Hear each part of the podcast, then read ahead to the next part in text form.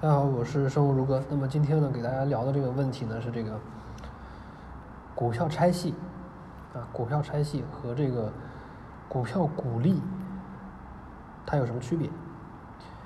首先呢，这个股票拆细啊，就是就是很很简单，就是你手上的一股股票变成变成了若干份儿，比如说一拆五，对吧？就是说你手上的那一股股票变成了五个股票，股票总数变多了，对吧？第二个呢，就是呢，股票股利，股票股利就是说我股利的形式是用股票发的，这个叫股票股利。那么它们两者有哪些不同点呢？第一点呢，就是说，这个你发放这个股票股利之后呢，股票的面值是不变的，股票的面值是不变的。但是呢，你股票拆细之后呢，面值变小了，面值变小了，这个是第一个不同点。第二个不同点呢，就是说。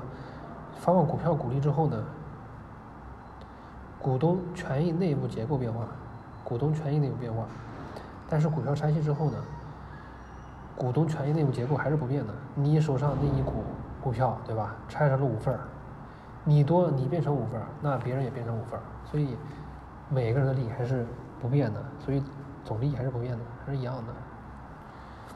第三点呢，股票股利呢，它是一种股利支付方式。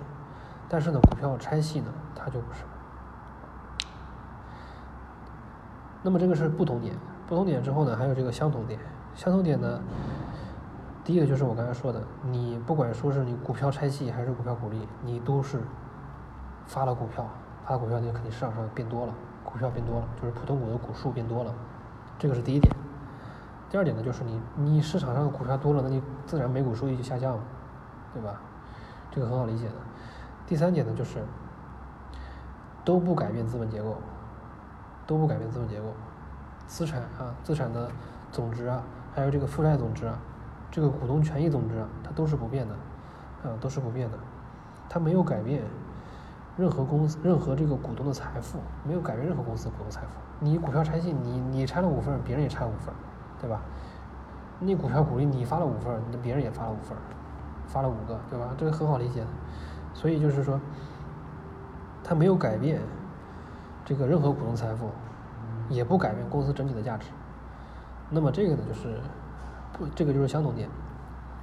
这个就是股票拆细和股票股利之间的啊这个不同点和相同点。